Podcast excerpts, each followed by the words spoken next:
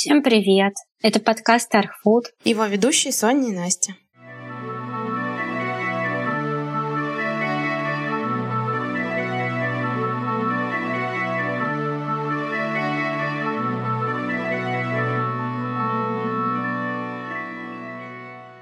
Сегодня мы решили поговорить про архитектуру в медиа. А решили мы об этом поговорить не просто так, а потому что завтра Настя будет проводить лекцию на эту тему. Вот, поздравляем Настю с дебютом. И не получится вас пригласить на лекцию, потому что этот выпуск выйдет позже, чем она пройдет. А пройдет она 10 октября. Вот, но мы можем пригласить вас на лекцию в прошлое. И решили зафиксировать этот разговор, потому что тема очень интересная, и чтобы она просто не канула в лету. И плюс ко всему, к сожалению, я не смогу пустить эту лекцию, потому что нахожусь в другой стране, а мне бы очень-очень хотелось. Хочу еще добавить, что, может быть, мне это даже поможет разогнать какие-то мысли и добавить что-то интересное к тому материалу, который я уже подготовила. Такое упражнение хорошее. Да, разгон.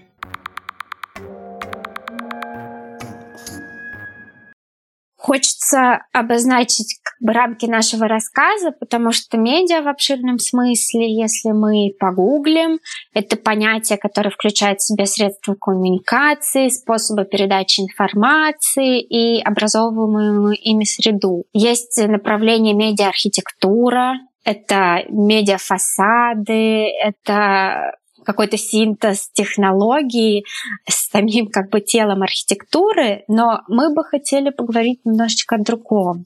Потому что архитектура может быть как сама объект медиа, но архитектура также может быть в медиа. И хочется поговорить про нашу реальную архитектуру, но в пространстве медийного поля. Сейчас как никогда интернет, социальные сети меняют взгляд людей на архитектуру и предъявляют новые требования к формообразованию, материальности, функциональности и даже ее фотогеничности.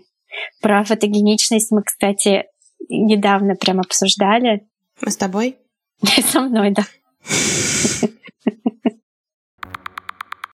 Да, недавно обсуждали фотогеничность с тобой, про то, как часто у архитектурного объекта может быть инстаобраз, как это может разочаровывать в реальном времени, или как наоборот ты пытаешься гоняться за кадром, который увидел в интернете, и это немного портит впечатление времяпрепровождения около архитектурного объекта, потому что вместо того, чтобы насладиться, ты приходишь и пытаешься найти тот самый кадр, забрать себе, так сказать, или я не знаю, как это назвать, присвоить себе его таким образом, хотя этот кадр уже существует и неоднократно сделанный. Я сама за собой стала замечать такую штуку, что часто, когда ты приходишь куда-то, первым делом ты достаешь телефон и пытаешься это сфотографировать. И я начала себя ловить на этом моменте и мне кажется, не стоит так делать, потому что, возможно, мы у себя воруем впечатление, потому что мы уже сразу смотрим на объект. Это даже может быть не только архитектура, но и, например, в музеях тоже я так делаю, что иногда я вместо того, чтобы посмотреть на картину, я сначала ее фоткаю. Вот. И я начала за этим следить и контролировать этот момент. И мне кажется, что когда мы первым делом пытаемся что-то сфотографировать, мы воруем у себя то самое впечатление. То есть мы уже смотрим через экран на это, а не через глаза. Мне кажется, что, конечно, фотография — это в какой-то степени познание мира, но и да, вот это вот какая-то объектность, захватить, понять, не знаю, в общем. Тоже мы с тобой, Настя, обсуждали, что это тоже может быть зачастую связано не только с каким-то гипертрофированным поколением нашим или что-то такое, а просто с тем, что, например, часто ты куда-то приходишь, у тебя мало времени, и ты хочешь скорее всего пофоткать, чтобы потом дома все это посмотреть. Или, например, когда ты незаконно врываешься в какое-то здание, ты тоже ты понимаешь, что тебя, скорее всего, сейчас выгонят, и надо хотя бы скорее пофоткать. Но тоже непонятно, что будет более ценным и интересным. Впечатление, которое у тебя останется, или впечатление от фотографии. Возможно, даже нам и не нужны фотографии на наши собственные приватные фотографии. таким э, небольшим отступлением и жалоб по поводу фотогеничности притягательные объекты хочется, может быть, еще позже обсудить это и начать э, с чего-то более глобального, что, в принципе, вот это все для нас сейчас норма передачи цифровой информации. Мы начинаем знакомство объекта уже с того, что видим и изучаем про него информацию, потом сами же получается, знакомимся с ним вживую и сами передаем ту информацию, которую мы увидели вживую. Опять, это бесконечная такая цепь. И хочется сказать, что сейчас все эти изменения обусловлены тем, что мы живем в цифровую эпоху, и цифровые медиа изменили то, как мы делаем покупки, как мы путешествуем, как мы строим отношения. И это огромный сдвиг очень сильно повлиял на нашу среду, на восприятие архитектуры, на проектирование архитектуры, на представление архитектуры. И что медиа очень-очень сильно влияет на построение городов, потому что все время есть определяющие факторы, которые влияют на город. Как ковид повлиял на все это, что еще недавно для нас нормой было какое-то построение жизни и поле развлечений в современном городе вокруг каких-то точек типа торгового центра. А сейчас, получается, услуги еще больше перешли в интернет. Вообще, на самом деле, пандемия, мне кажется, была таким потрясением, которое мы до сих пор, в принципе, не можем осознать, что жизнь возвращается в какое-то свое русло. Ну, я не знаю, в России, наверное, это было немного не так, но вот в Германии просто жизнь вымерла, то есть на протяжении года какими-то периодами все вообще не работало. Я до сих пор иногда забываю, что существует какая-нибудь опция, типа сходить в кино или сходить на концерт, сходить на выставку. Ну и на самом деле, мне кажется, немецкое общество не то чтобы, кстати, от этого отошло, потому что я когда делаю попытки, например, какого-то офлайн шопинга, у меня никогда ничего не получается, но народу всегда везде очень много. Нет, я не говорю, что это прям какой-то отход. Я бы сказала, это такая показательная штука, что мы движемся, в принципе, в направлении куда-то туда. И как бы будет выглядеть город в расцвет цифровой эпохи, это уже вопрос. И как бы грустно не звучало, вот этот переломный ковидный период сейчас вообще кажется чем-то не особо уж и катастрофичным. Да, согласна. Но тем не менее, хорошие новости, мне кажется, заключаются в том, что какие-то кризисные моменты это всегда, я сейчас про ковид, угу. это всегда поле для каких-то изменений в архитектуре. Ну да, так или иначе, или я бы вообще сказала практически полностью, цифровое пространство очень сильно влияет на нашу жизнь, а отражение жизни влияют на архитектуру, на построение городов, на наше восприятие архитектуры, на наше проектирование, представление архитектуры, вообще на все, на все, на все. Потому что каждой эпохи, я еще раз повторюсь, индустриальный, постиндустриальный, там, эпохи Возрождения, каждой эпохе соответствует свой город. У нас сейчас информационная эра, который тоже должен быть свой город. Как ты вообще думаешь, каким должен быть идеальный цифровой город или как ты, например, идентифицируешь Санкт-Петербург, в котором ты живешь? Отвечает ли он каким-то цифровым штучкам? Вообще сложный вопрос, потому что когда ты живешь и начинаешь осознавать время, и ты только собираешься проектировать город или представлять город, когда это происходит, твой город уже устарел. Ну, как, допустим, когда я готовилась к этому всему и хотела упоминать медиа-архитектуру по самой сути, это медиа-фасады, все дела. И вот как бы недавно посмотришь, это будущее, да, вот Угу. Здания все пронизаны технологиями. Сейчас уже смотришь, и вот у меня есть несколько фотографий, где небоскреб какой-то в Дубаях, и какая-то зеленая стена здания с рядом стоящими великами, ты уже думаешь, а где тут вообще будущее? Этот небоскреб с кучей навешенной техникой кажется уже прошлым. Еще смешно то, что ты рассказывала про этот небоскреб, что он подсвечивается какими-то цветами определенными, чтобы привлечь внимание к экологическим Экология. проблемам, но то, что он затрачивает такое огромное количество энергетических ресурсов, это и есть проблема экологии. Да, у да, нас, да. кстати, в Германии сейчас уже все подсвечивания отключили. То есть у нас уже не подсвечиваются здания по ночам, что, мне кажется, вообще очень правильно. Да, согласна. Мы как-то с моей коллегой были в Екатеринбурге в командировке, и там просто ночью происходит какое-то мракобесие. У меня, кстати, в примере есть подсветка фасада Ельцин-центра, вот, и там весь город ночью как будто просто с ума сходил. Ну ладно, это... От освещения? Да, да, там... Или от темноты? Там освещение, там все, там катера плавали, все мигали, там здания, все просто как елки новогодние. Тоже какая-то странная особенность. Я просто вспомнила, когда ты сказала про освещение. А вот этот небоскреб, который чтобы не путать никого, который ты вспомнила с подсветкой, которая освещает какие-то там проблемы. Он, по-моему, не в Дубае, а в Японии или в Китае. Вот это. Очень важное уточнение. Он не в Дубае, он в Японии или в Китае. А, нет, просто чтобы никого не запутать. Короче, получается, что Екатеринбург отвечает требованиям киберпанка, а не медиа города.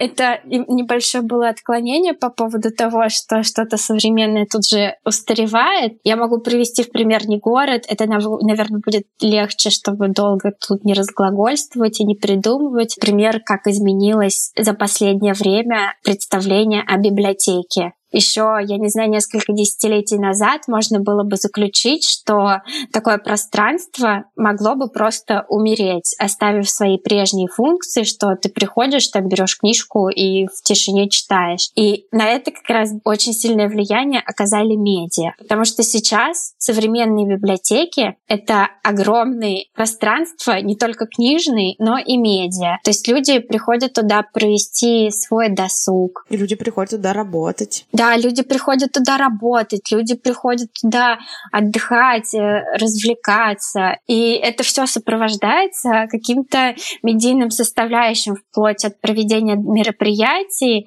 до того, как они используют там информацию, интернет и тому подобное. И, естественно, это совершенно другое представление о библиотеке, нежели это было вот 20 лет назад. И на это очень сильно повлияла медиа и информация. Да, если честно, у меня сейчас вообще мое самое любимое занятие — ходить в библиотеку. У нас в Стутгарте очень классная библиотека есть. Я туда водила Настю на экскурсию. Да, и там, кстати, по-моему, там есть какие-то музыкальные комнаты, да, я же не ошибаюсь.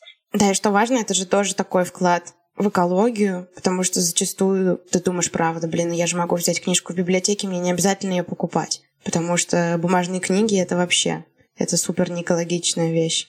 Я люблю бумажные книги. Я тоже люблю. Угу. Но это неправильно. Мне кажется, в какой-то степени все правильно, и надо быть экологичным в тех вещах, которые ты можешь. Да, ты можешь купить себе электронную книгу очень просто и скачивать туда книги. Но по факту, чтобы быть экологичным, можно отказаться от всего подряд. Это максимализм. Да, можно отказаться от всего, можно отказаться от тех вещей, от которых можно отказаться. Если ты думаешь, я бы хотел бы быть более экологичным, от чего я могу отказаться. Электронная книга — это дело привычки. Ну, типа, я тоже сама читаю бумажные книги. Я очень редко читаю электронные. Я читаю электронные только потому, что я не могу себе купить книжки на русском языке, которые мне хотелось бы прямо сейчас, потому что я живу в Германии. Это очень экологично отказываться от книг, брать их в библиотеке читать их с электронного устройства. Я люблю, когда у меня дома есть библиотека. И что я могу там открыть книгу, когда мне надо, и взять из нее что-то. Да, ты можешь открыть ее в своем гаджете. И у тебя в гаджете тоже может быть библиотека. У меня на компе куча книг, которые хранятся там уже 10 лет, которые я ни разу не открывала. Я их просто никогда материально не рассматривала, и мне не было там за что зацепиться. Вот я купила книжку, я ее посмотрела, я, может быть, даже не все ее прочитала. Ну, в частности, очень вот про архитектуру, когда покупаешь какие-то журналы, а потом ты что-то делаешь и вспоминаешь, о, у меня там было. Вот, допустим, сейчас я даже, я, правда, взяла журнал про медиа, и я всегда могу им воспользоваться. Книжки про репринт журналов современная архитектура, там, начала 20 века, я их открываю все время, когда мне... И мне нравится их открывать. Это вещизм обладать все время какой-то вещью. Мы пока не привыкли, что мы и обладаем в виртуальном пространстве. И вот это вот все время вот там вот, купить себе книжечку, вот обладать ей, могу ее открыть, хотя, ну, по сути дела, даже порой ну, проще в электронном виде найти какую-то заметку, потому что можно поставить заметки и потом по ним искать или просто даже по тексту. Ну, короче. Согласна.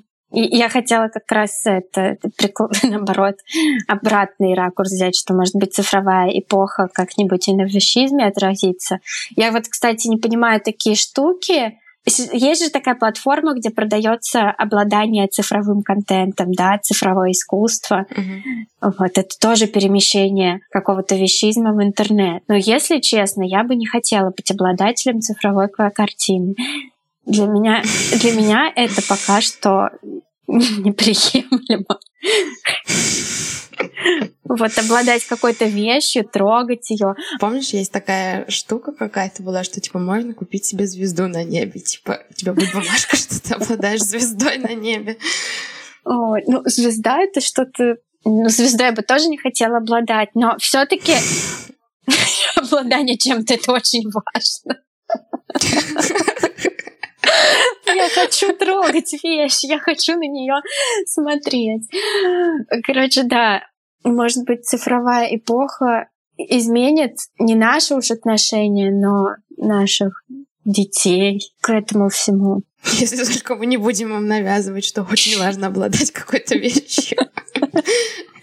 Ну вот, кстати, для нас же уже сейчас не важно обладание там какими-то ресурсами типа квартиры, чтобы она обязательно была твоя. Ну, хотя спокойнее, если у тебя есть какие-то... Говорит владелица собственной квартиры. Нет, я имею... Не важно, в принципе, но у меня она есть. Я имею в виду не так важно, а, как для наших родителей. Вот именно какие-то обладания материальными ценностями для нас уже в каком-то плане не так важно, но все равно важно. Ну да. Ладно, пойдем тогда дальше. По медиагороду? Нет, еще дальше. И хотелось бы сейчас конкретно поговорить про архитектуру, как это влияет на само проектирование, как это влияет на представление проекта. Вот. И как я сказала, что сейчас реально любое представление проекта и любое знакомство сейчас начинается с изучения информации, потом люди изучают, а потом сами делятся информацией, чтобы ее тоже кто-то изучал.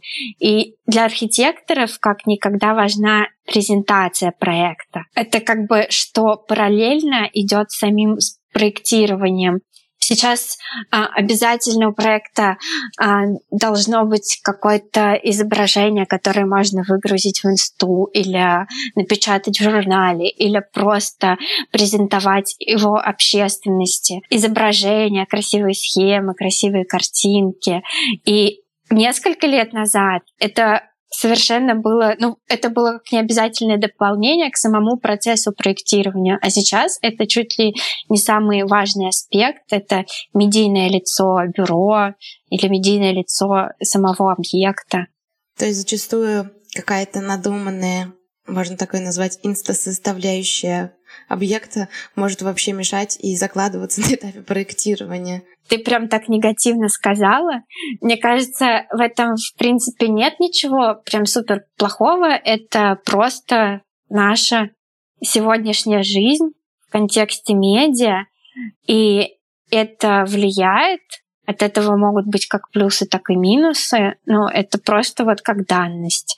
Ну да, но она негативная с точки зрения того, что если эта штука сидит, например, в голове и находится реально на стадии проектирования, то это может мешать и от, отдалять тебя от сути. И если, например, короче, естественным образом может что-то классное получиться. Ты имеешь в виду, что при придумывании проекта, если очень-очень сильно фокусироваться на какой-то декоративности и получении именно хорошего представления и хороших картинок, перестаешь угу. задумываться и отходишь от типа там от mm. функционализма. Ой, но мне вообще в какой-то степени кажется, ну мы уже к этому сто раз приходили в вопросах, что важнее функции или форма, декоративность. Я думаю, что это просто типа такое. Не забывайте, пожалуйста, о том, что еще нужно сделать что-то полезное, функциональное, красивое не только на картинке, но и внешне. Там подумайте больше о том, как это будет строиться и делаться. Ну, не знаю, мне вот всегда нравится заниматься заниматься каким-то оформлением проекта, чтобы он был презентабельный. Для меня это всегда логическое завершение работы, когда вот выходит проект. Я понимаю, нормальное логическое завершение работы — это когда его построили, но в наших реалиях это бывает не так часто. Так что я получаю удовлетворение хотя бы если проект преобразовался в картинку, ее как бы хорошо оценили где-то там в Инстаграме или еще где-то. Наверное, вот это тоже фактор. То, что не все строят то, что мы проектируем. Но по сути, как бумажная архитектура, только более широкого распространения. Ну, зато, может быть, это классно, если говорить о плюсах. Инструмент, чтобы достучаться до людей, потому что с таким инструментом, как Инстаграм, все любят Инстаграм, все на нем помешаны в какой-то степени. И, например, внести изменения в город, чего-то такого инстаграмного, презентабельного, может сложиться диалог с людьми проще на этой почве. И это тоже, несомненно, часть презентации. Конечно, архитекторы должны презентовать свой проект так, чтобы он понравился людям. И в этом смысле это хорошее такое подспорье и помощь для нас. Да, я с тобой согласна. Умение презентовать проекты. Сейчас архитектор в какой-то степени стал и графиком, и верстальщиком, и инфографиком. Ой, инфографик только это. Ну, ты поняла, в общем, э, донести э, на своих, в своих чертежах максимально все понятно и для заказчика, и для людей. Лишь иногда это даже подбешивает, когда ты показываешь свой проект в каком-то сыром виде, и ты хочешь над ним работать, продолжать дальше, но ты вынужден там тратить несколько дней на то, чтобы это оформить красиво, а, показать в предварительном концепте заказчику, чтобы он вот понял. А без картинки же он не поймет, и без схемы он не поймет красивый. Если показать ему скрин со скетчапа, он скажет, нет, не хочу такой проект. Так что надо подзаморочиться и ну, и соглашусь с тем, что ты сказала в самом начале, это иногда может сбить толку и ставят как бы палки в колеса при самом процессе проектирования. А еще бывает такое, что от тебя хотят очень сильно вау-эффекта, чтобы вот это прям уже пушкой смотрелось. И это тоже большая проблема, потому что а, некоторым пространствам, некоторым объектам. Иногда их просто нужно сделать хорошо, потому что на каждом шагу не может быть вау, вау, вау, чего-то особенного. Иногда нужно, правда, сконцентрироваться. И если ты действительно вот хорошо изучишь то место, которое ты делаешь, то оно будет интересным, может быть, не таким навязчивым, может быть, не таким инстаграмным, но да, с этим, наверное, проблема вот этой вот публичности и акцента на красивой презентации и подачах, что иногда это может обратиться в какую-то искусственную надуманность. И самое главное, что это тоже потом может быть не таким чарующим в реальности. Да, это тоже проблема разочарований после увиденных картинок, завышенное требование к реальности, когда ты приходишь и видишь что-то другое, оно хорошее, но ты как бы ожидал вообще чего-то невероятного. Да, и сейчас существуют как раз такие профессии, как архитектурные фотографы, которые делают эту архитектурную реальность очень-очень и очень привлекательной. И когда следишь за их работами, потом приходишь и понятно. А так это выглядит в реальности. Да, тогда же получается, ну вот да, представление объекта еще не существующее на коллажах и визуализациях. И даже уже медиа нас, конечно, знакомят с объектами, которые мы не можем увидеть в реальности, но мы уже про них все знаем, у нас есть про них определенное представление, и это представление может быть сложно чисто по фотографиям, которые очень-очень художественные. Мы их уже ассоциируем с реальностью. Вот как мы ходили в Берлине к галерее Джеймса Саймона. Я не скажу, что она разочаровала мои ожидания. Она очень классная.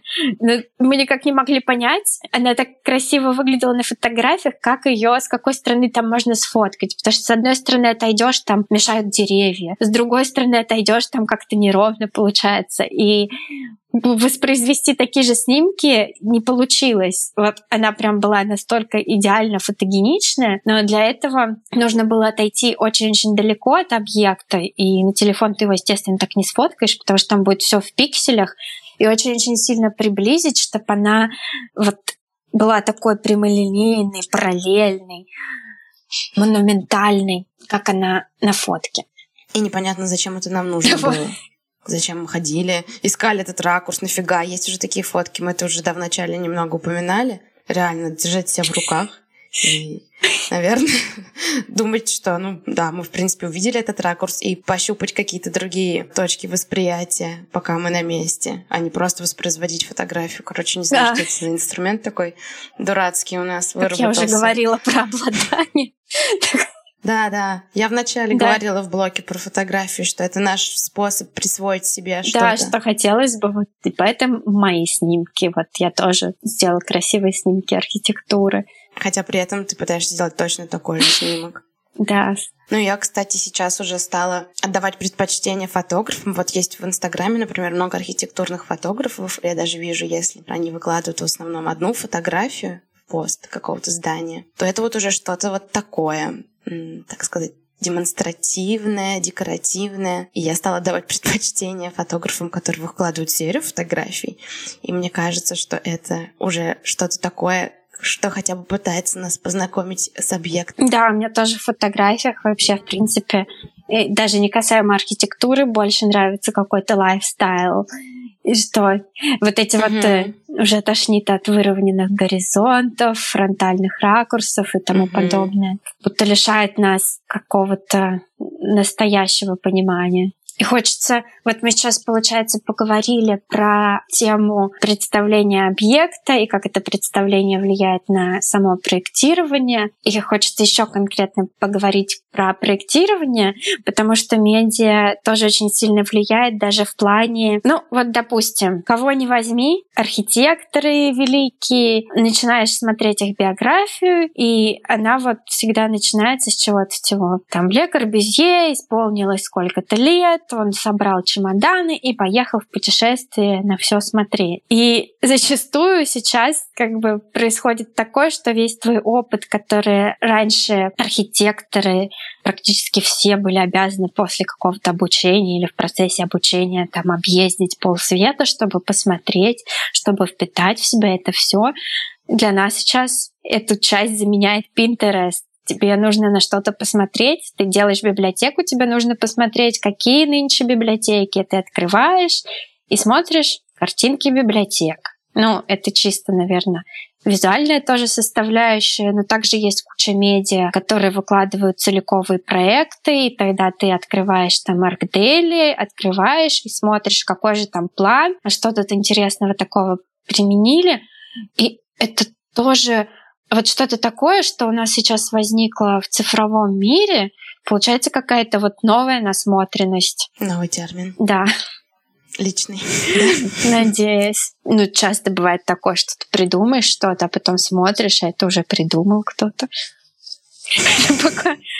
Ну, пока будем считать, что это пока твой Хорошо. Новая насмотренность и наши ресурсы, которыми мы владеем, дают нам очень большой размах для проектирования, и как будто бы мы можем гораздо больше. Ну, и путешествия такие тоже, конечно, важны. Личные, реальные, в смысле. Да, да. Я хотела сказать про личное восприятие, что ты как бы знакомишься с объектами, когда вот через медиа, через проекты, и вот опять же про мое путешествие в Германию. Во-первых, как-то странно, что если объекты появляются в реальности, у тебя они витают в каком-то эфемерном поле. У меня, кстати, большинство объектов, которые я видела, до этого нечетко вообще были привязаны к карте мира. Вот этот проект где-то в Германии, вот где-то, а ты приезжаешь, он тут, и ты думаешь, офигеть, он тут, вот прям, и до него можно дойти, и там можно находиться. И я вот это ви- вижу, что я видела там на Аркдейле, тоже какое-то странное ощущение, и, безусловно, вот да, ты сказала, что вот этот медиа-контекст лишает нас очень многого, ну, в частности, чувственного восприятия, восприятия пространства, восприятия материалов. И и безусловный плюс того, что мы можем следить за тем, что происходит в мире, за какими-то новыми решениями, приемами, но вот как бы и не до конца. Ну да, важно и то, и другое. Да, но согласись, если вот, допустим, тебе нельзя отправиться в путешествие после того, как ты закончил учебу э, на год колесить по миру, что если бы не было вот этой медиа-среды, где ты с этим всем мог бы познакомиться, это было бы очень грустно. Да, это, безусловно, вообще просто колоссальные возможности для любых специалистов увидеть мир любым способом, вне зависимости от того, есть ли у него такая возможность или нет такой возможности. Особенно, что сейчас с каждым днем наши возможности все более и более ограничиваются просмотре мира. Да, вообще не представляю, как было бы, если бы нужно было бы сесть и что-то придумать. Человека формируется то, из чего он там черпает идеи, из того, что он видит. Как бы мы тут искусственно пытаемся расширить свою видимость и насмотренность тем, что мы изучаем все, что есть в мире через интернет. А так, скорее бы всего, если бы мы были в каком-то вакууме, мы бы продолжали делать то, что мы видим. Мне кажется, раньше был такой стереотип, не нужно себе ничем забивать голову, чтобы не сбиваться со своего личного пути, что-то самому придумать. Сейчас, конечно, это кажется таким бредом. Что ты типа придумаешь? Уже все есть. Тебе нужно думать дальше. Да, и, ну, может быть, не все есть, но все равно твое придумывание складывается из твоего опыта, из того, что ты видел в жизни, вот э, как бы с пустой головой ты ничего не придумаешь. И, скорее всего, да, даже новые вещи какие-то, которые образуются из твоей головы, это многократный синтез того, что ты уже видел. А еще бывает такое, что вот если ты что-то не видел, и такое я потом до этого додумался, а потом оказывается, что до этого уже 50 лет назад тоже додумались, и зачем это? Кажется, нужно развиваться и узнавать как можно, можно больше, и как будто чтобы придумать вот что-то опережающее свое время, что-то инновационное, нужно проглотить все то, что было до этого. Ну, как минимум, нужно дойти там до 2022 года, разобраться в том, что было, что будет. Это да, ведь нейросети работают по такому принципу, что в них загружается уже вся готовая информация, и потом она уже генерирует тебе что-то свое. Я помню, у меня был такой момент после того, как я посмотрела Вальден Сень Рикардо Боффила, и мне потом снилось что-то такое странное. Типа это было похоже на Вальден Сень, но как будто бы это все как-то вот, короче, такие вот формы генерировались а? у меня во сне. Но там ничего особенного, в смысле не то, чтобы что-то там изобрела или что-то такое, но просто это был прикольный сон, и было прикольно, что это на меня такое произвело впечатление, что мой мозг начал генерировать какую-то штуку, как нейросеть. Да, интересно.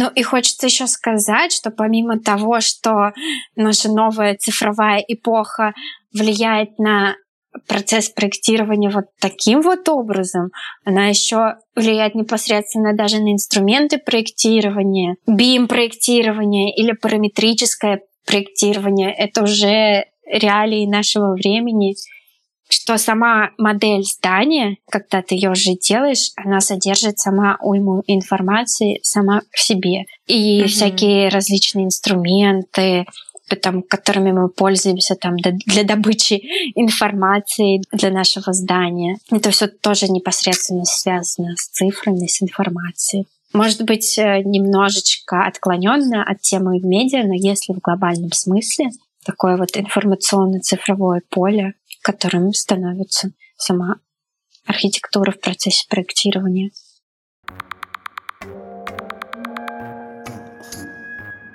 Вот, и мы проговорили сейчас на то, как медиа влияет на восприятие архитектуры, на то, как медиа влияет в целом на город, на нашу жизнь, на процессы проектирования, на архитектуру, на инструменты проектирования, на все, на все. И, может быть, в конце хотелось бы добавить, как, э, как архитектура в медиа может влиять на людей. Ну вот мы немножечко затронули тему медийности проектов, что с помощью какой-то презентации можно знакомить людей с архитектурой с помощью какой-то понятной информационной, красивой презентации. Но еще, мне кажется, сами места сами проектированные, спроектированные здания продолжают жить а, за счет того, что у них есть какое-то медийное поле. Например, у всех наших любимых пространств, будь то там Новая Голландия в Питере или Севкабель, у них у всех есть мощная не знаю, манеж, подписные издания, у них всех есть мощная медиабаза, у них у всех есть мощный Инстаграм, у них есть платформы, на которых они запускают мероприятия, э, собирают информацию, распространяют информацию, привлекают людей. Если посмотреть, у них просто куча подписчиков, они могут соперничать, не знаю, с селебрити какими-то и блогерами. И это работает пространство, это работают здания. Да, это крутая штука. У нас, кстати, такого нету. Ну, в принципе, я думаю, что в Европе, в демократических странах всякие такие штуки на, на более низшем уровне. А в вашей библиотеке нет Инстаграма? Может и есть, но он типа такой незначительный. Как ты сказала, что они реально очень мощно работают, то есть они как бы не просто выкладывают посты, там тут подписных изданий, там у них есть, как они там фотографируются с книгами все время, все, короче, у них разные крутые Рубрики, темы. да. Но вот когда я смотрю, там, например, вот я живу в Штутгарте, там я подписана на музеи, галерею. Галерея вообще не ведет свой Инстаграм. Там музей современного искусства ведет, но я когда смотрю на это по сравнению с тем, что я уже знаю, это выглядит просто как, ну, типа, какие-то жалкие потуги. Просто, типа, для, для того, что, ну, там надо выкладывать, наверное, сторис в день. Вот а, знаешь такое. еще, что ты жаловалась на то, что мало что происходит в Штутгарте. Может быть, это иллюзия, потому что никто ничего не ведет и не освещает. И ты думаешь, что ничего не происходит. Да, недавно, да, в Штутгарте произошло событие. Я в Инстаграме слежу за одним художником. Его инстаграм-аккаунт называется Town and Concrete. И он, может быть, вы знаете, делает инсталляции в городах. Такие всякие надувные штуки огромные, очень-очень визуально привлекательные. Он делает их по всему миру. Ну, это очень красиво. Я, может быть, приложу это к нашему посту. Вообще, кстати, не знаю, что мы будем вкладывать в посте сегодня. Такая невизуальная беседа, так скажем. Вот. Я подписана на него, и я смотрю, что вот у него в Штутгарте инсталляция. Я такая, о господи, ну ничего себе. То есть я видела, там было в Берлине, там в Китае, в Дубае, короче, по всему миру, ну типа в Штутгарте, типа что?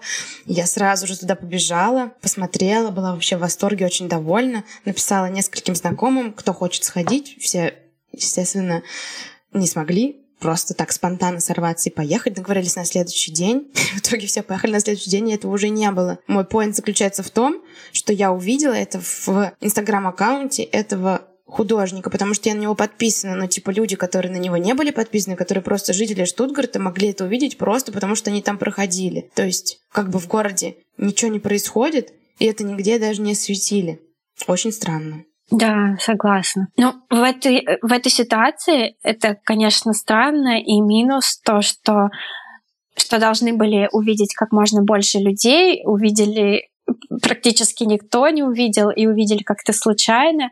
Но иногда, кстати, медийность противопоказана месту. Такое тоже бывает. Ну, вот чтобы как бы везде освещать э, ситуацию с двух сторон. А, конкретный пример сейчас не приведу, но вот предположим, это какое-то место довольно камерное, которое хорошо сделали и предназначенное для пользователей ну, небольшого количества пользователей. Кто-нибудь берет, выкладывает его в Инстаграм, куда-нибудь еще выкладывают, место становится популярным, туда наведывается просто толпы людей. То у меня в голове сейчас просто нет никаких примеров. Не можешь такого вспомнить? Но я просто хочу это тоже зафиксировать как пример. Ну да, я тоже не могу такое вспомнить, но есть такие моменты, что иногда ты приходишь в какое-то место или, например, ну, например, да, в какое-то место, когда оно только открывается, и там хорошо и пусто. А потом, если туда приходишь через какое-то время, то оно уже переполнено, и тебе уже там не так приятно находиться. Ну, это просто про неудобство скорее. Наверное, у меня нет никакого примера, который вот именно противопоказан. Что именно может испортить место от медийности, я, ну, возможно, тебя не поняла. Пляжи в Питере. Но это тоже про неудобство, что значит противопоказано. Всем людям нужно ходить на пляж. Что есть места, которые становятся инстаграмными, как декорация для людей больше. Опять же, не то, что во вред, а просто, ну, например, нам становится обидно, когда, не буду говорить по-испански, но, в общем-то, это «Красная стена» Рикардо Бофила, что это же, типа, вообще одно из самых инстаграмных mm-hmm. мест. Обидно просто, что, типа, вы не понимаете, это не инстаграмное место. Это место, наполненное философией. Грустно. Такие моменты просто.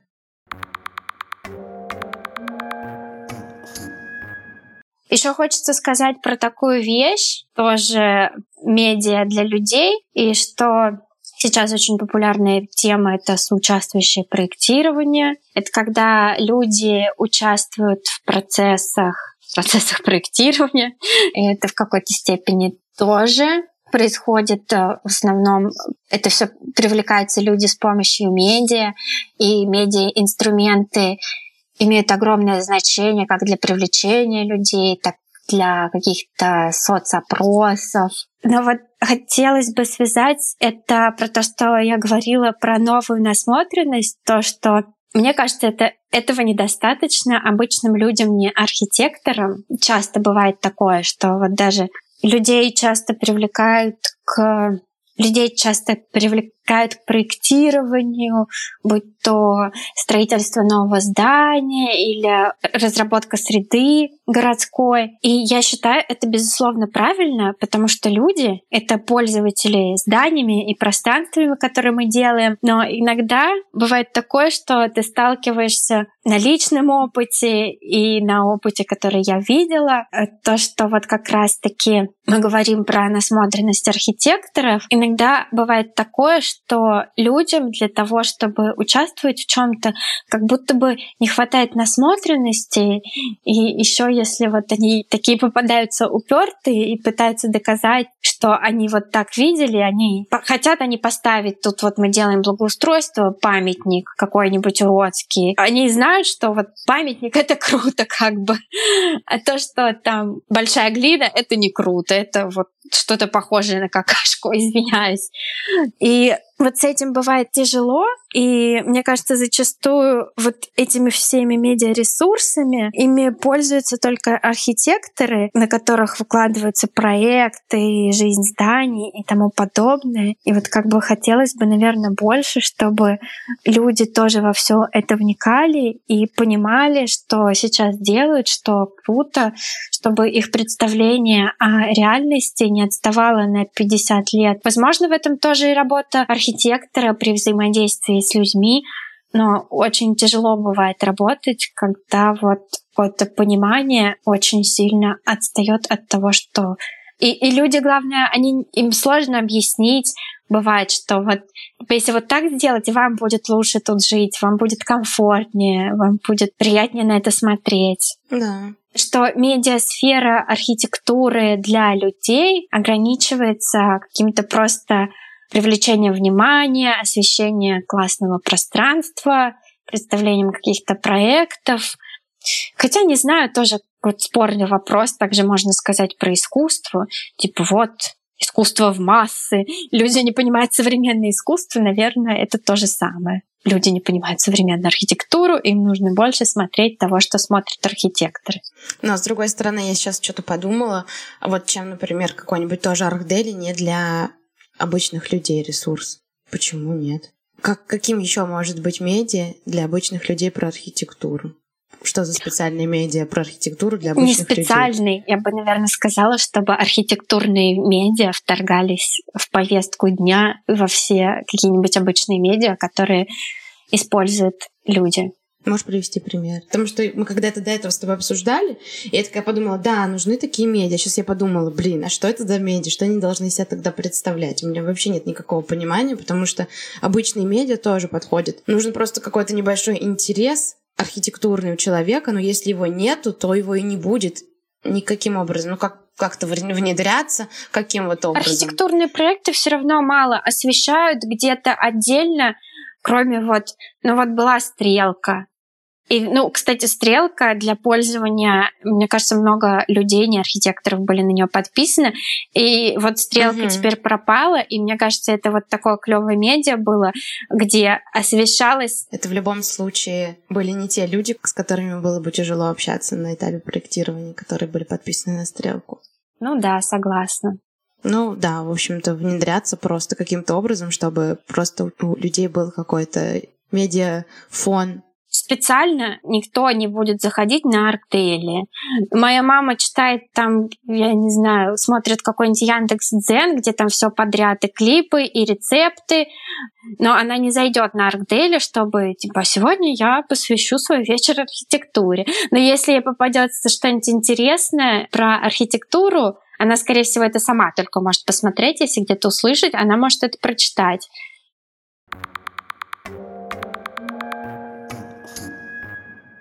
Ну, и я думаю, мы, в принципе, все, что хотели сказать, сказали. Да, думаю, да. Пожелаем в прошлое Насте удачи на завтрашней лекции.